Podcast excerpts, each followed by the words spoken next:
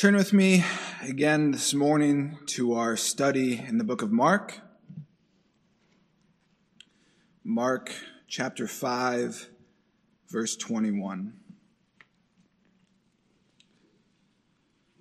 As we turn there,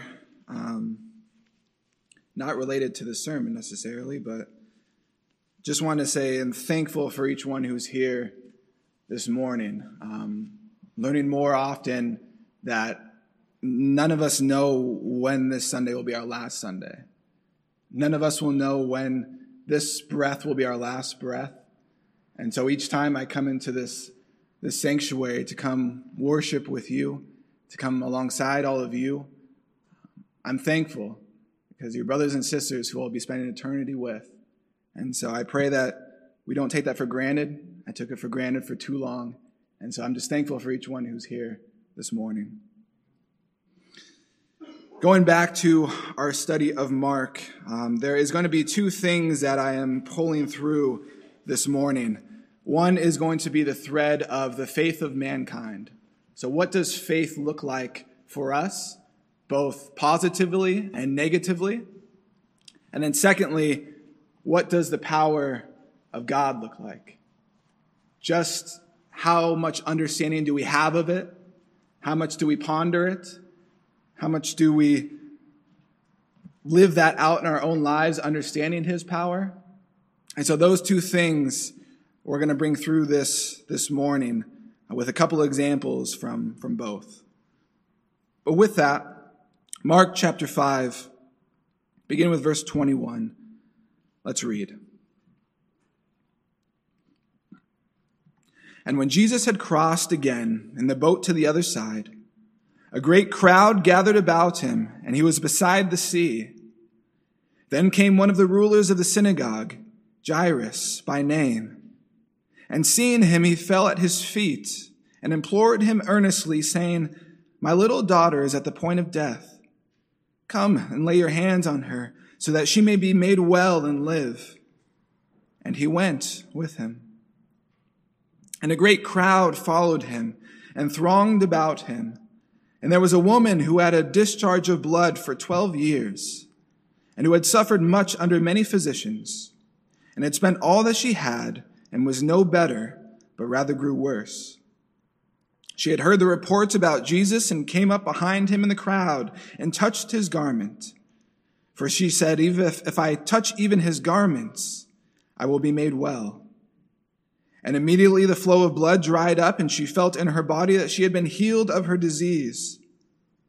And Jesus, perceiving in himself that power had gone out from him, immediately turned and in the crowd and said, "Who touched my garments?" And his disciples said to him, "You see the crowd pressing around you, and yet you say, 'Who touched me?'" And he looked around to see who had done it. But the woman, knowing that had happened to her, came in fear and trembling and fell down before him and told him the whole truth. And he said to her, "Daughter, your faith has made you well. Go in peace and be healed of your disease." And while he was still speaking, there came from the ruler's house some who said, "Your daughter is dead. Why trouble a teacher any further?" But overhearing what they said, Jesus said to the ruler of the synagogue, "Do not fear, only believe." And he allowed no one to follow him except Peter and James and John, the brother of James. And they came to the house of the ruler of the synagogue, and Jesus saw a commotion, people weeping and wailing loudly. And when he had entered, he said to them, "Why are you making a commotion and weeping? The child is not dead, but sleeping." And they laughed at him. But he put them all outside, and took the child's father and mother and those who were with him, and went in there where the child was. Taking her by the hand, he said to her, "Talitha kumi," which means, "Little girl, I say to you, arise." And immediately the girl got up and began walking, for she was 12 years of age, and they were immediately overcome with amazement. And he strictly charged them that no one should know this, and told them to give her something to eat. Once again, as Jesus is making his way to the land, what awaits him but a giant crowd. I know we've stated this before, but could you imagine being exhausted from travel, being exhausted from work, and possibly you're on your way home from work or you're on your way to your next destination, and what awaits you but a large crowd waiting for your attention? You come inside tired, you come back just wanting to rest, and what awaits but your next venture, but your next conversation, but your next goal that's in mind? That's Jesus again and again. For any one of us, it would be quite demoralizing to open that door. We would take a pause and possibly say, okay, I need to pray and go forward because I don't want to do this right now. But for Jesus was sent for the lost. And so he just treks forward. And as he is going forward, one of the rulers of the synagogue came to him. Jairus was his name. And seeing Jesus, he fell at his feet and implored him earnestly. Now, thus far in Mark, those who are in religious authorities have shown nothing but dismay or animosity towards Jesus. We haven't had many rulers come forward imploring, falling at the feet of Jesus. No, in fact, it's quite different. Just a chapter ago in verse 22, the scribes say, "He is possessed by Beelzebub, and by the prince of demons he casts out the demons." That doesn't sound like a very nice endorsement for Jesus. It doesn't sound like the reverence that we see from Jairus right now. Before that, in chapter 3, verse 6, as Jesus healed a man with a withered hand, we are told the Pharisees went out and immediately held counsel with the Herodians against him, how to destroy him. Two occasions already that they are not too pleased with Jesus or his ministry. Before then, they questioned Jesus' fellowship, his works, and more healings. And it seems like all that's been presented to us thus far in Mark has not been a positive relationship between Jesus and the rulers of the synagogues, whether that be scribes or Pharisees or whoever that may be. There's not a nice relationship that's going on here. And so to see one who is a ruler of the synagogue, as we're told here, to not only come forward to Jesus imploring him, but also falling at his feet, would be quite a weird sight to see already in Mark. And more than to come to him, more than to fall at his feet, again, we're told that he implores him, and it says earnestly. He's coming forward earnestly. No malice, no bad words to say. He's imploring of Jesus. Stark difference from previous religious authorities. So why is Jairus doing this? Well, we're told that he has a little daughter, and this little daughter is on the point of death. Here's the reason why Jairus comes forward. Jairus' little daughter is extremely ill, so much so that she's to the point of death. Right? This isn't just a fever. This isn't just an illness that has overcome her. No, this is an illness that is leading her towards death. Now, having a little one now, and I'm sure I'm speaking for the parents in here, to imagine a little one being to the point of death. Any one of our children being to the point of death. Them struggling, them fighting to stay alive. Each breath is hard. Each moment that they cry is an agony to our ears. It would be a hard position to be where Jairus is. And so you can imagine all the treatments that are falling short, all the treatments that aren't working. Any one of us in this room would be brought to our knees. We would feel altogether helpless in our own strength and our own capabilities and what we can do for our child. As believers, those who are children of God, where else would we go but to the feet of Jesus? If our son, our daughter was sick, ill, our days would be spent kneeling before the cross. imploring, as Jairus did, to heal our little one. And yet what I want us to see here, because we can understand that as believers, falling towards the feet of Jesus, I want you to see here something beautiful that he does, Jairus, and something that we can emulate. It's the confidence that he has that Jesus can, in fact, make one well again. It's not just coming forward saying, I hope you can do this. It's not just coming forward saying, well, maybe this will happen. Jairus is coming forward with a confidence. He says, come lay your hands on her so that she may be made well and live. It doesn't say, and maybe she will be made well and live. Possibly she will be made well and live. No, so that she may be well and live. In Matthew's gospel, we are told by the writer that even as Jairus is hearing the news of his daughter's death, his daughter has died. The news has just came in and he's talking with Jesus. He replies to Jesus, but come and lay your hand on her and she will live.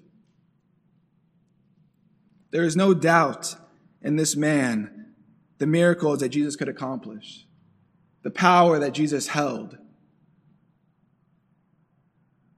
He had no doubt. Remember, he's a part of the rulers of the synagogue, and he would know very well of the miraculous things that Jesus has accomplished. He would know very well of the stories and all that has happened throughout Jesus' ministry so far. And so, as he comes forward imploring, saying, you can do this, there is faith that is there, falling at his feet, but there's also an acknowledgement of the power that Jesus holds. He says, I know you can do this. So I implore you earnestly, come lay your hands on her. And what was Jesus' response? He goes. This is what he's here to do, to come for the sick, to come for the lost. And so Jesus went with him. And as he goes forward, and as they're making their way to the home of Jairus, we hear that a great crowd followed him and thronged about him. It's interesting to see that Jesus does not shriek away from the people to whom he was sent. If everywhere I was going, a crowd was following me, I'd want to be on the outskirts of town, not being just huddled in and not having a sense to breathe. And yet Jesus is in the midst of them. Despite the crowd gathered around him as he walks, he continues to walk forward with the people, with those who are lost. And so you can imagine it'd be hard for Jesus to distinguish any one person from another in this crowd. It would just look like a sea of faces, and you kind of have a little bit distinguishing factors, but altogether, the crowd itself is so large, is so great, that it's going to be hard to pick someone out. And as the crowd had begun to follow Jesus, we're told there's a woman who had an illness. We're told that she had discharged blood for 12 years, and she had suffered much under many physicians. All that she had spent was gone, and there was no improvement. In fact, she grew far worse. It is not told exactly what disease the woman had, but we do know it was serious. The fact that she was discharging blood, we can logically assume that it was possibly some sort of tumor or infection or virus that was overtaking her body, right? Something on the inside that was causing this to happen. It was so bad that she would go to visit the doctors and physicians, spending all that she had trying to improve her health, and there was not a thing that any one of them could do for her. Each time as she tried a new doctor, a new physician, a new way to try to heal her body, there was not a thing that any one of them could have done. For 12 years, she did not heal. For 12 years, she did not get better. She was essentially a walking time bomb until the moment in which he passed. Each morning she weakened, each morning she grew more ill, and it was just a matter of time before this sickness overcame her. You could imagine that she was in a state of hopelessness, a state of despair, a state of grief. Not only was she getting worse, but there was no earthly cure for her state. It's one thing to get worse, but there is hope. It's another thing to get worse and there is no hope. There is no light. There is nothing to look forward to. If you want to make it worse for her, if we remember the sermon that was spoken on in weeks past of the leper and how the leper was unclean, well, guess what? So was this woman ceremonially unclean. And just as a leper was cast out due to the law, so this woman would have been cast out due to the law. In Leviticus, there was the laws about bodily discharge, and one of them is what we hear here in Mark. In Leviticus 15:25-27, it states, if a woman has a discharge of blood for many days, not at the time of her menstrual impurity, or if she has a discharge beyond the time of her impurity, all the days of the discharge she shall continue in uncleanliness. As in the days of her impurity, she shall be unclean. Every bed on which she lies, all the days of her discharge, she shall be to her as a bed of her impurity. And everything on which she sits shall be unclean, as is the uncleanliness of her menstrual impurity. And whoever touches these things shall be unclean, and shall wash his clothes, and bathe himself in water, and be unclean until the evening.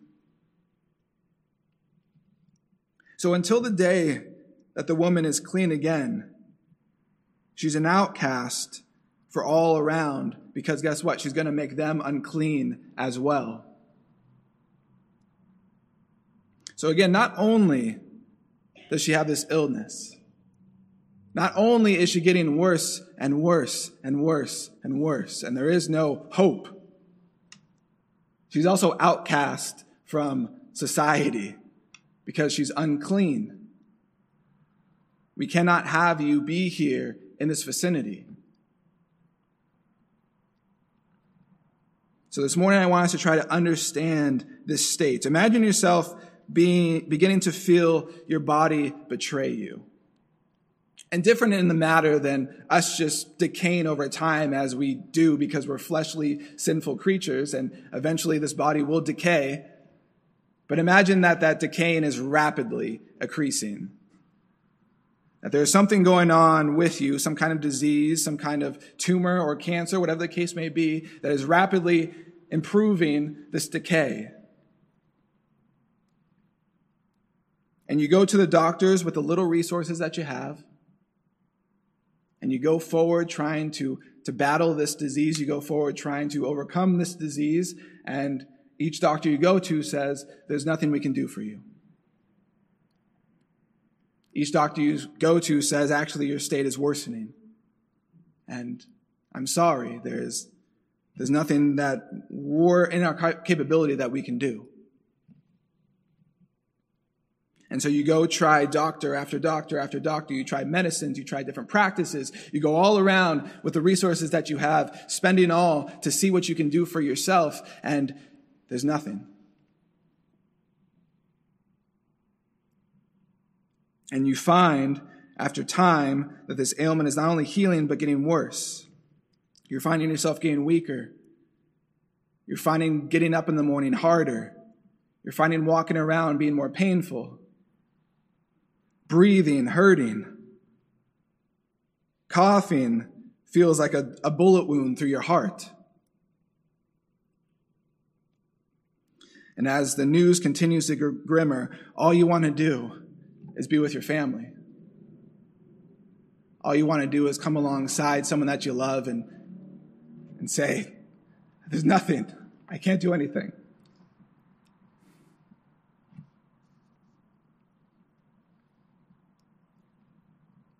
And you go and you try to enter the house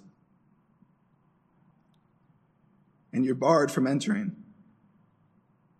In fact, a law is put in place that you cannot go and see anyone because you'll make them unclean. So you're sick, you're hopeless, you're lonely. There's no hope. 6 months, maybe a year, 2 years, we feel this. This was applied to this woman for 12 years. 12 years, this woman was an outcast and overtaken by this ailment. I tried to walk us through just to give us a picture of what this is, but none of us will understand what this is. It's too hard to comprehend. It's too hard to understand. For 12 years going through an ailment, being an outcast, alone, by yourself, because you can't be near anyone. It's a miserable state. And so that's where this woman's at. And then she sees this great crowd approaching. And some way, somehow, she recognizes that Jesus is in that crowd. She had heard reports or whispers, possibly, about who Jesus was and exactly what he could do, the miracles that he has accomplished. And the woman, hopeless and hurting, came up behind him in the crowd and touched his garment. For she said, "If I touch even his garments, I will be made well." And what are we told from the scriptures? It says, "And immediately the flow of blood dried up, and she felt in her body that she was healed for her disease.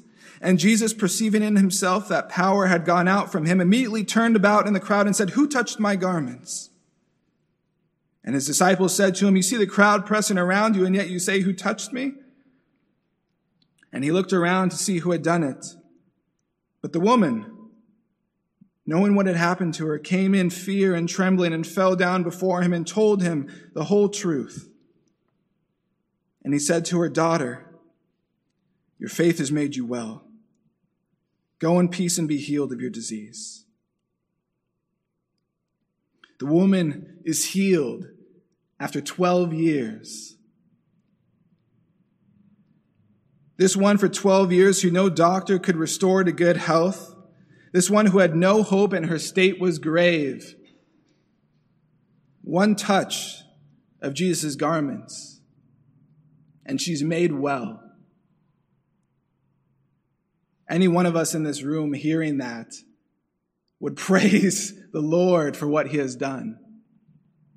If someone's sick for 2 months, for 2 weeks, we praise the Lord, as we should, of his goodness. For 12 years, she was in illness, and by one touch of Jesus' garment, she's healed. And how amazing a picture that is for her. I can imagine as she feels herself restored, as she feels herself healed again, and energy put back into her body. And she understands, I feel much differently than I just did 2 seconds ago. There's a lot to unpack here in these verses, but I wanted us to read it first just to see the picture that took place, to see the joy that comes from Jesus, to see the joy that comes from being one who is having an ailment, who has some kind of hurt, and yet by one touch of Jesus, healed, restored. So to see the full scope of the power, the mercy and grace of our God, let's jump into the instance of Jesus' power in these two healings. Mark tells us all the ailments this woman had, right? The incurable nature of her disease, the disease that plagued her for 12 years, the disease that no doctor could diagnose, or maybe they could diagnose, but they couldn't solve it. It was a death sentence, was this disease that this woman had. And yet, 12 years, a disease that plagued her, one touch, the blood that was flowing dried up. No more blood, no more disease, healed. And I want us to see is what power is this that a disease that is marked as death sentence is cured instantly? I want to start by erasing the narrative of what we understand of power in society, right? We look at movies and TV shows, and I fall prey to it because I love it, right? I love seeing power displayed and strength displayed in TVs and movies, and it's fun to watch, and it's usually magnificent, and it's usually a big display of grandiose pops in the sky or strength or whatever the case may be, or flying, and we see the power and we see, wow, this person is really, really strong, or this person is really, really powerful. And our minds do a decent job of trying to display that into movies and TV. But this power that Jesus has, that God has, is not like movies and TV. So if anyone is thinking it's like that this morning, please don't.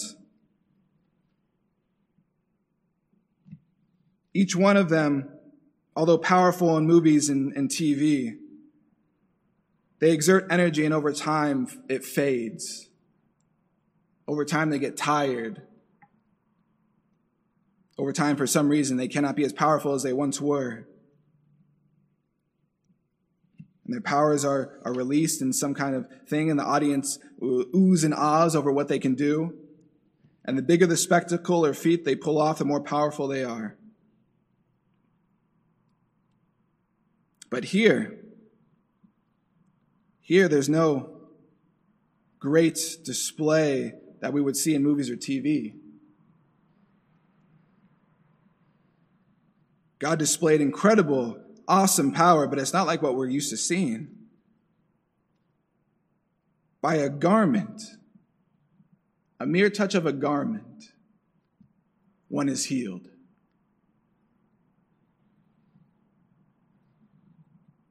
There was not God in the background raising up his hands to do so. There was not Jesus turning around and touching her and healing her. By the touch of Jesus' garment and her faith, she was healed. This is who God is. God is omnipotent. There are no limits to his power. There is no such thing that is difficult for God to accomplish. It is by his nature that he is all powerful. It is his nature. Just as easy as it is for our heart to beat or for our eyes to blink, our nature, as easy as it is for God to be powerful, to be mighty, to be strong. In fact, it's far easier for God because he's perfect in his nature and we're still flawed. Easier than our heart being in our chest is it for God to be powerful. And so what are some feats of how powerful God is? I'm sure we've spoken about these before, but I'm going to say them again. Ephesians 1:19-21.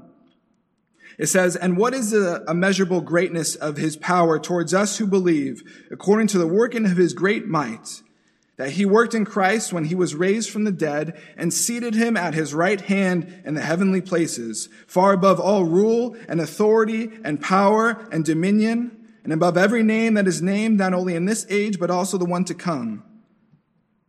So what is this? God is able to raise from the dead and put into authority whom he wishes. Jeremiah 32:17, "Ah, Lord God, it is you who have made the heavens and the earth by your great power and by your outstretched arm. Nothing is too hard for you." God has made the heavens and the earth by his outstretched arms without it being difficult. Luke 11:20, "But if it is by the finger of God that I cast out demons, then the kingdom of God has come upon you." God can cast out demons with the finger. Lastly, turn with me to what was read to us this morning in Isaiah 40. I'm not going to read the whole thing. I'm just going to read the last 6 verses, 25-31. But turn with me to Isaiah 40. There's many other places you could go to. I was going to bring up Job, but I talk about Job too much. So I thought new one, Isaiah 40, is a good place to go to see the way in which God displays his power. And so Isaiah 40:25-31 says this. This is God. "To whom then will you compare me, that I should be like him? says the Holy One. Lift up your eyes on high and see. Who created these? He who brings you out their hosts by number, calling them all by name, by the greatness of his might, and because he is strong in power, not one is missing. Who do you say, O Jacob, and speak, O Israel? My way is hidden from the Lord, and my right is disregarded by my God. Have you not known, and have you not heard? The Lord is the everlasting God, the creator of the ends of the earth. He does not faint or grow weary. His understanding is unsearchable. He gives power to the faint, and to him who has no might, he increases strength. Even youth shall faint and be weary, and young men shall fall exhausted. But they who wait for the Lord shall renew their strength. They shall mount up like the wings, like the eagles. They shall run and not be weary. They shall walk and not faint. This is who God is. God's power is beyond our comprehension. There is no visual media nor literature that we read that can compare to the power of God.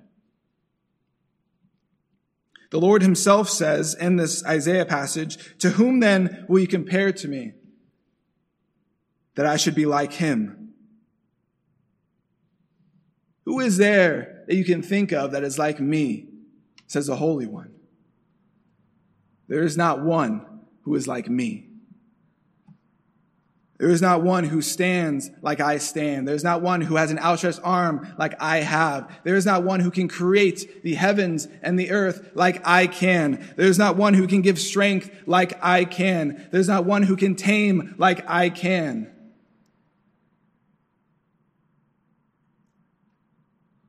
I see the Lord often ask questions to those around to make them ponder more and to question. It's one thing to understand God is powerful. It's another thing to ask yourself, how powerful is God? To ask yourself, what are the ways in which God is powerful? To dig in, to dive in, to have to ask the hard questions. Who is like God?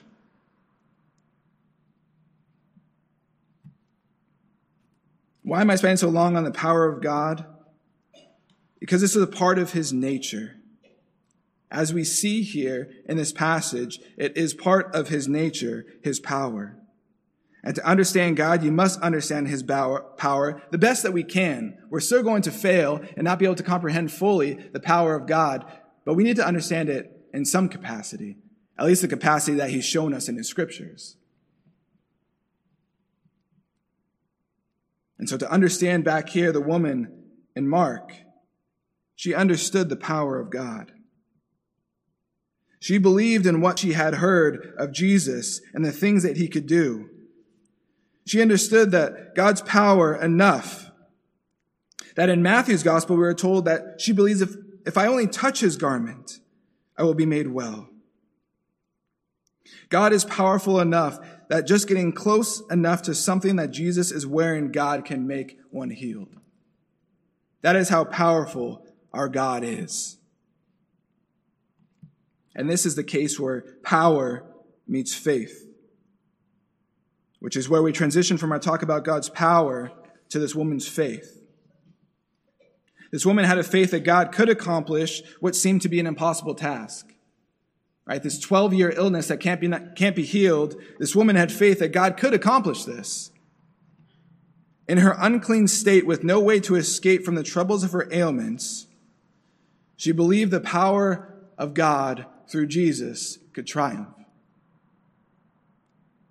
It seemed like her mindset was the mindset that we hear Jesus speak in the later chapters of Mark, saying, "And Jesus answered them, 'Have faith in God.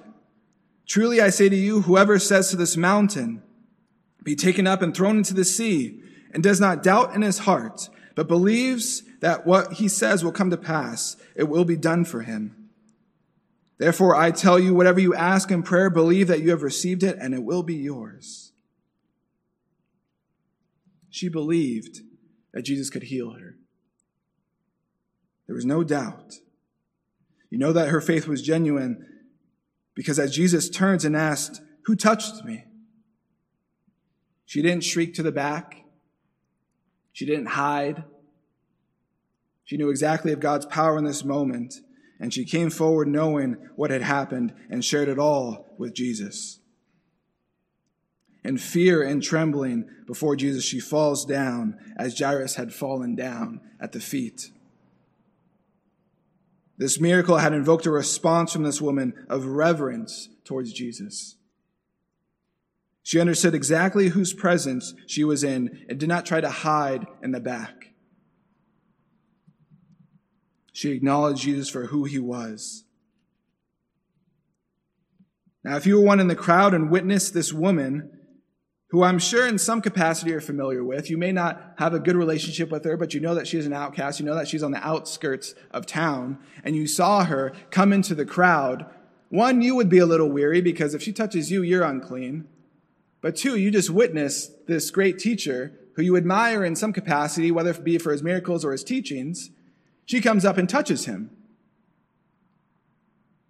Can you imagine the shock? Did that really happen? Did she really just make him unclean? Did she really just come in unannounced, touching his garments?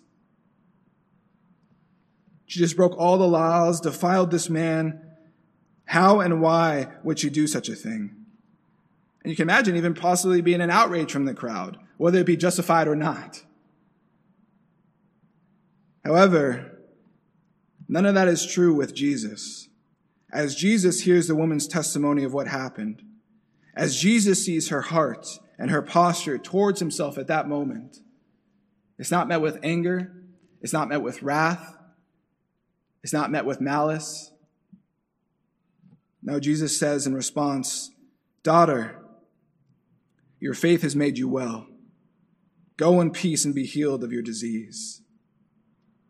In the Greek, the phrase "has made you well" can be translated to "made you whole." You have been made whole. Go.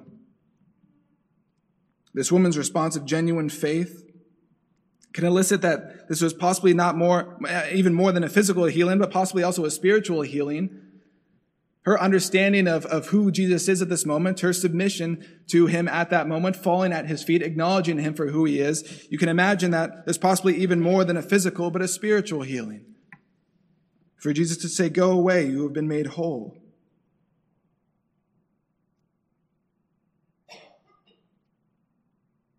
Jesus gave a response that was far different than the crowd. And yet this is who our God is. Our strength, our clean state, our ability to move forward in a right direction comes from one thing, not ourselves. It's a faith in who God is, an acknowledgement of his holiness, his righteousness, his stature. That's where our strength comes from. That's where our faith comes from. Understanding that he is deserving of all praise. It's why we're here on a Sunday morning, I would hope, is to praise our Lord for what he's done in our lives. This isn't a social club. This is a coming forward to praise our Lord.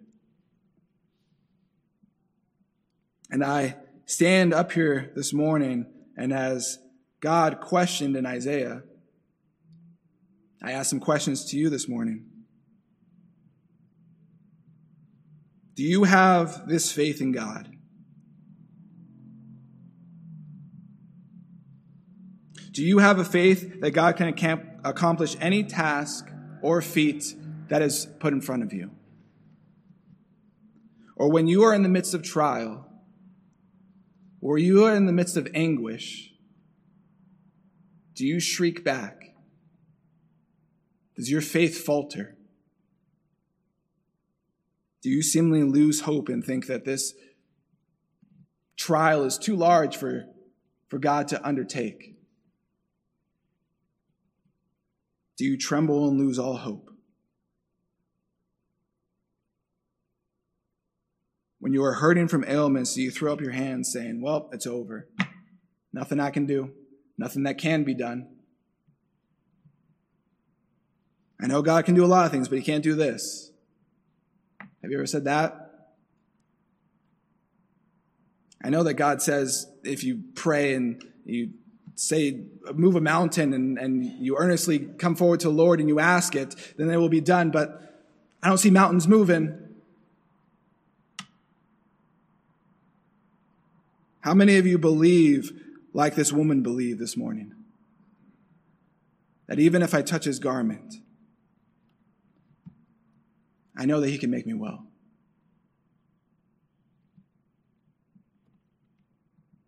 When you pray to God, do you do so because that's what you're told to do? You're told Sunday by Sunday by the preacher in the pulpit that what is good to do is to pray, to be in your word, to go and do these things. And you say, well, that's what I got to do then. Do you do it to check all your bases? To say, okay, I got that one done, I got that one done, I got that one done. I would challenge all of us in the church this morning to examine your own walk in faith to see if you have this confidence. Not a confidence in yourself or a confidence in how great your faith is, but rather a confidence in even your little faith in a big God. A mighty, powerful, loving, caring, perfect God. Jairus and this woman have shown a faith in the midst of trials that seem like cannot be overcome. A little daughter who was on the verge of death, dying, and a woman who has been plagued with an ailment for 12 years. Both have seemed hopeless, and yet they did not seem hopeless. Have faith this morning of the statement that is told to us in Philippians 4:19, it says, "And my God will supply every need of yours according to his riches and glory in Christ Jesus." Know that to be true this morning. Don't let another day go by where you don't know that to be true, where you are not content in the Lord, where you're not content in just saying, I know of God, but I do not know God. Without wrestling as Jacob wrestled in Genesis, so that God may be your God. Not your father's God, not your mother's God, not your friend's God. That you may wrestle and he may be your God. There may be no doubt that he's your God.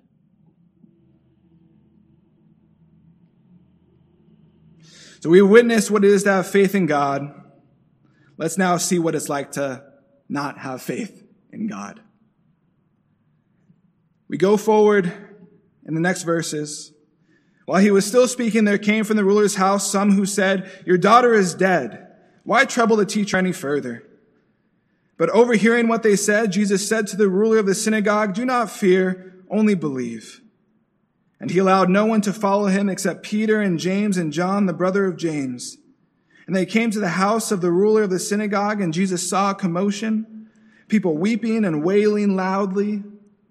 And when he had entered, he said to them, "Why are you making a commotion and weeping? The child is not dead, but sleeping." And they laughed at him. But he put them all outside and took the child's father and mother and those who were with him and went in where the child was. As Jesus had just finished speaking to the woman, some from Jairus' house had come near to Jairus, saying, "Your daughter is dead. Why trouble the teacher any further?" It's over. She's gone. There's nothing more that the teacher can do. There's no reason to keep bothering him. It's over. From what it looks like, they were unable to get to Jairus' daughter in time. Just short. Just didn't make it. Whatever sickness she had had overtaken her at that moment, and she was pronounced dead by those in the house. Now, what could have been Jairus' reaction? I would do is sorrow began to set in, right? Grief for the one that you just lost, this one that you care about, this one whom you love.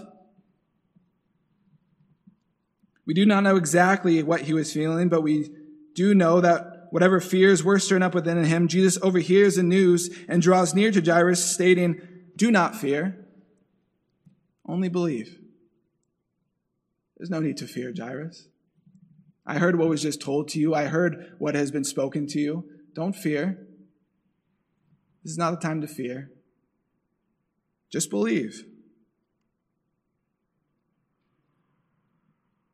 And so just as Jairus had come near to Jesus in the beginning of this chapter, imploring and falling at his feet, there was a belief that Jesus could heal his daughter. But now,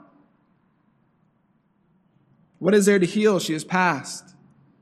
What is there to do? She is gone. Yet here is Jesus saying, do not fear.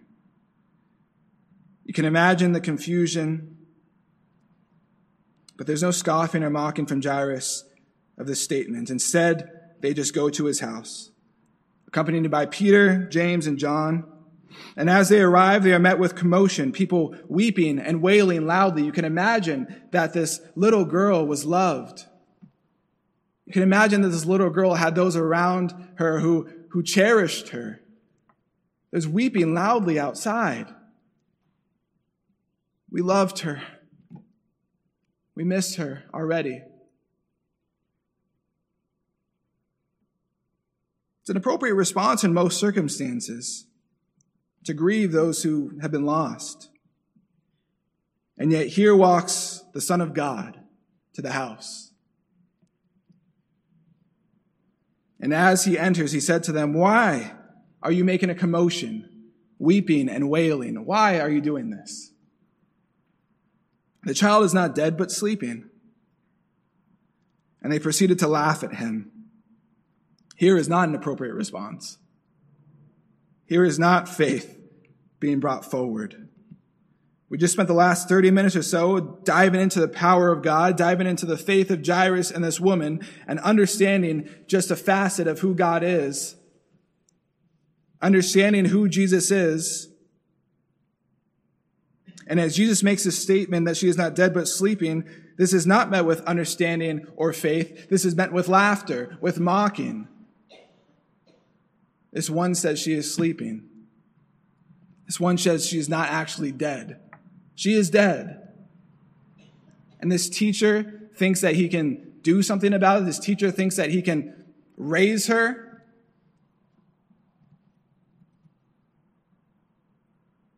These in the room do not hold the same faith that the woman did just a few moments ago.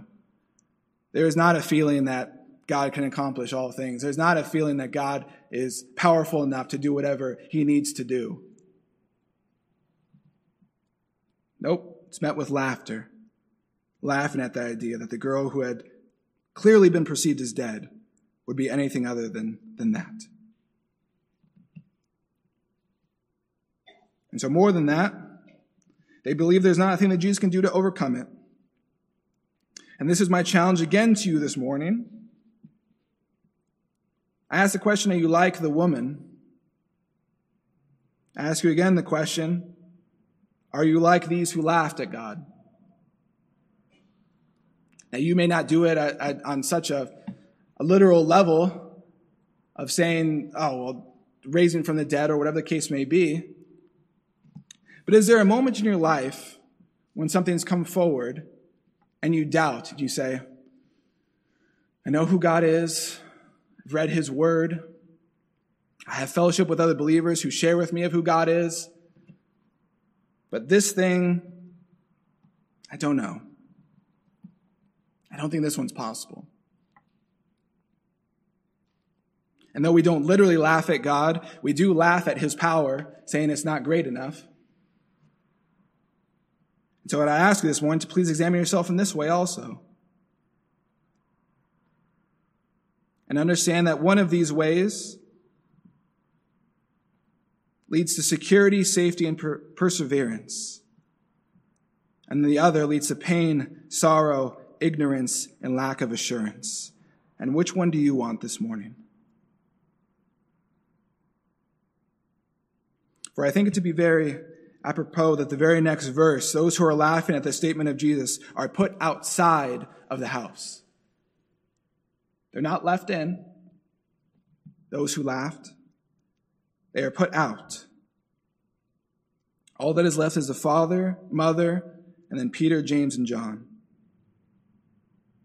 And in some senses, this is a picture of God's kingdom for those who do not have faith. They're put outside the house. They have no place nor standing to come into the shelter of the Lord. Only those who have true faith, who truly believe the Son of God, what he has done for our sins, for our transgressions, have a place in the house. It's a hard reality, but it's a true reality. Those who do not have faith will not be in the house.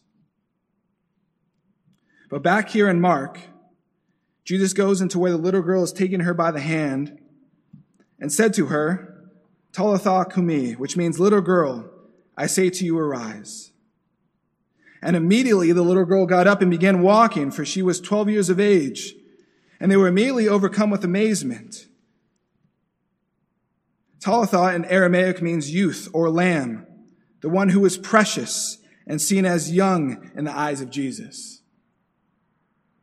This young one, this lamb, this youth, precious.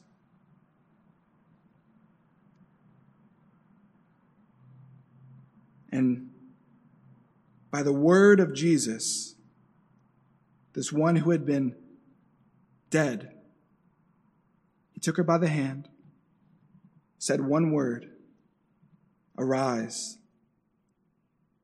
And immediately this girl got up and began walking. I was thinking this morning, actually, of how much it's difficult for me to get up in the morning sometimes. Wake up at 4 a.m. and try to get out of bed, and I'm drowsy, and I'm not feeling it, and my energy's not up, and I'm trying my best to walk through, and my legs aren't working like they should. It takes me about an hour or so to kind of adjust back to where I was, to feel the energy restored within me. This is a girl who had not been walking for who knows how long. This is a girl who had been dead, all energy put away from her body, and immediately she got up and started walking. No hesitation, no warm-up, no energy needing to be restored, slowly, but immediately was walking, this one who was dead. That's the power of God on full display here. It doesn't need to be a grandiose spectacle of power. It's as easy as a word.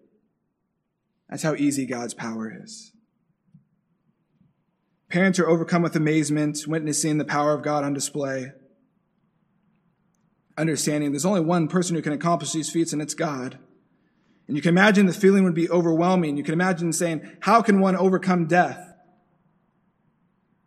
Well, we know later on what he would do. But we see the very next verse, Jesus strictly charges them that no one should know this. No one should know what just happened at this moment. If I witnessed this, I'd want to tell the whole world what I just saw. I just saw one who was dead. Jesus came in, took her by the hand, said, "Arise," and immediately she woke up. It's not only a great story, but it's also just, you're put in awe of how awesome God is. And you say, I want to share this with everyone. And Jesus strictly charges saying, don't tell anyone of this. And you would say, why? Why would that be the case? Why can no one be known of what just happened? Well, the story at this time, in this place, is not yet finished for Jesus on earth. The story is not finished yet.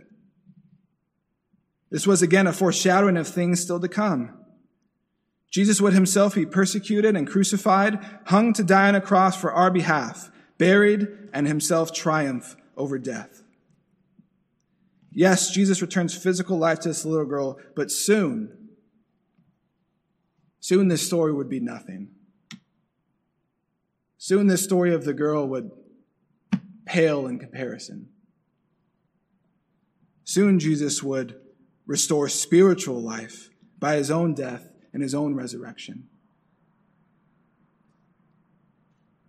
Oh, what a joy it is that we can be as this little girl was, dead. Not physically, but spiritually dead.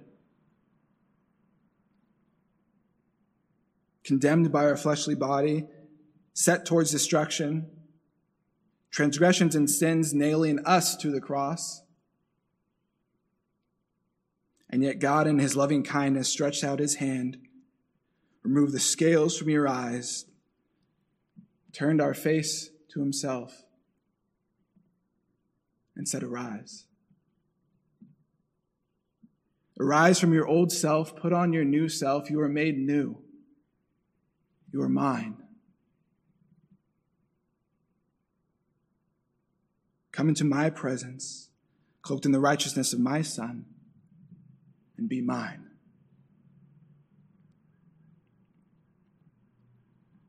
I've asked myself the question many times, and I'm sure that all of you have, is why me? Why was it me? There's nothing special about me. There's nothing good about me. Why me? Why any one of us sitting in the pew this morning?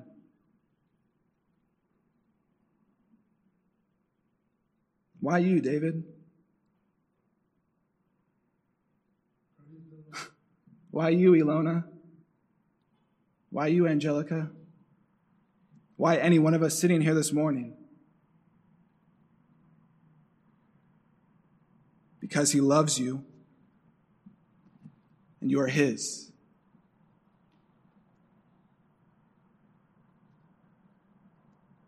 He loves you and you are his. What is required of us? Have faith and believe. Be as Simon and Andrew in chapter 1 of the gospel, as Jesus said to them, follow me, and I will make you become fishers of men. And immediately they left their nets and followed him. No hesitation, no wondering, no pondering. What about the fish? What about my job? Immediately they left. Why? For they're his. I would ask you this morning, do not let another second go by where you do not have this faith and trust in the Lord, as Simon and Andrew have, as this woman has, as Jairus has. I believe. I have faith. I'm finishing up here, but I want us to end with reading chapter 17 of the message of John. As you turn with me to John, as we get prepared for the table. If there's any doubt, if you are his, if there's any doubt of God or Jesus or what he was sent to do, spend time here in these verses. John 17, when Jesus had spoken these words, he lifted up his eyes to heaven and said, Father, the hour has come. Glorify your Son, that the Son may glorify you, since you have given him authority over all flesh, to give eternal life to all whom you have given. And this is eternal life, that they know you, the only true God, and Jesus Christ, whom you have sent. I glorified you on earth, having accomplished the work that you gave me to do. And now, Father, glorify me in your presence with the glory that I had with you before the world existed. I have manifested your name to the people whom you have gave me out of the world. Yours they were, and you gave them to me, and they have kept your word. Now they know that everything that you have given me is from you. For I have given them the words that you have gave me, and they have received them, and have come to know in truth that I came from you, and they have believed that you sent me. I am praying for them. I am not praying for the world, but for those whom you have given me, for they are yours. All mine are yours, and yours are mine, and I am glorified in them. And I am no longer in the world, but they are in the world, and I am coming to you. Holy Father, keep them in your name, which you have given me, that you may be one, even as we are one. While I was with them, I kept them in your name, which you have given me. I have guarded them, and not one of them has been lost except the son of destruction, that the scripture might be fulfilled. But now I am coming to you, and these things I speak in the world, that they may have my joy fulfilled in themselves. I have given them your word, and the world has hated them, because they are not of the world, just as I am not of the world. I do not ask that you take them out of the world, but that you keep them from the evil one. They are not of the world, just as I am not of the world. Sanctify them in the truth. Your word is the truth. As you sent me into the world, so I have sent them into the world. And for their sake, I consecrate myself, that they may be sanctified in truth. I do not ask for these only, but also for those who will believe in me through their word, that they may be all one, just as you, Father, are in me, and I in you, that they also may be in us, so that the world may believe that you have sent me. The glory that you have given me, I have given to them, that they may be one, even as we are one. I am in them, and you are in me, that they may become perfectly one, so that the world may know that you have sent me and loved them, even as you have loved me. Father, I desire that they also, whom you have given me, may be with me where I am, to see my glory that you have given me, because you loved me before the foundation of the world, O righteous Father. Even though the world does not know you, I know you. And these know that you have sent me. I made known to them your name, and I will continue to make it known, that the love with which you have loved me may be in them, and I in them. Let's pray this morning, shall we? Heavenly Father,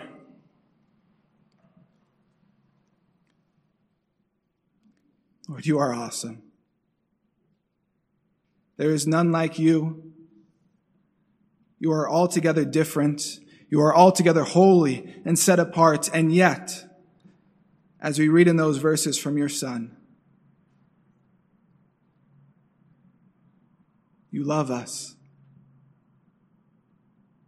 You sent your Son for us, that we may know you, that we may understand you, that we may hear of your truths. Lord, I pray that we would live a life that is showing that truth. Do not let us shriek back. Do not let us not be confident. Even now, as we come near to communion, let that be in our minds, Lord, what your Son has done for us, the loving kindness that you have shown us. Why are we yours? Because you love us. So now we are able to be called yours. Thank you, Lord, for your kindness in this way.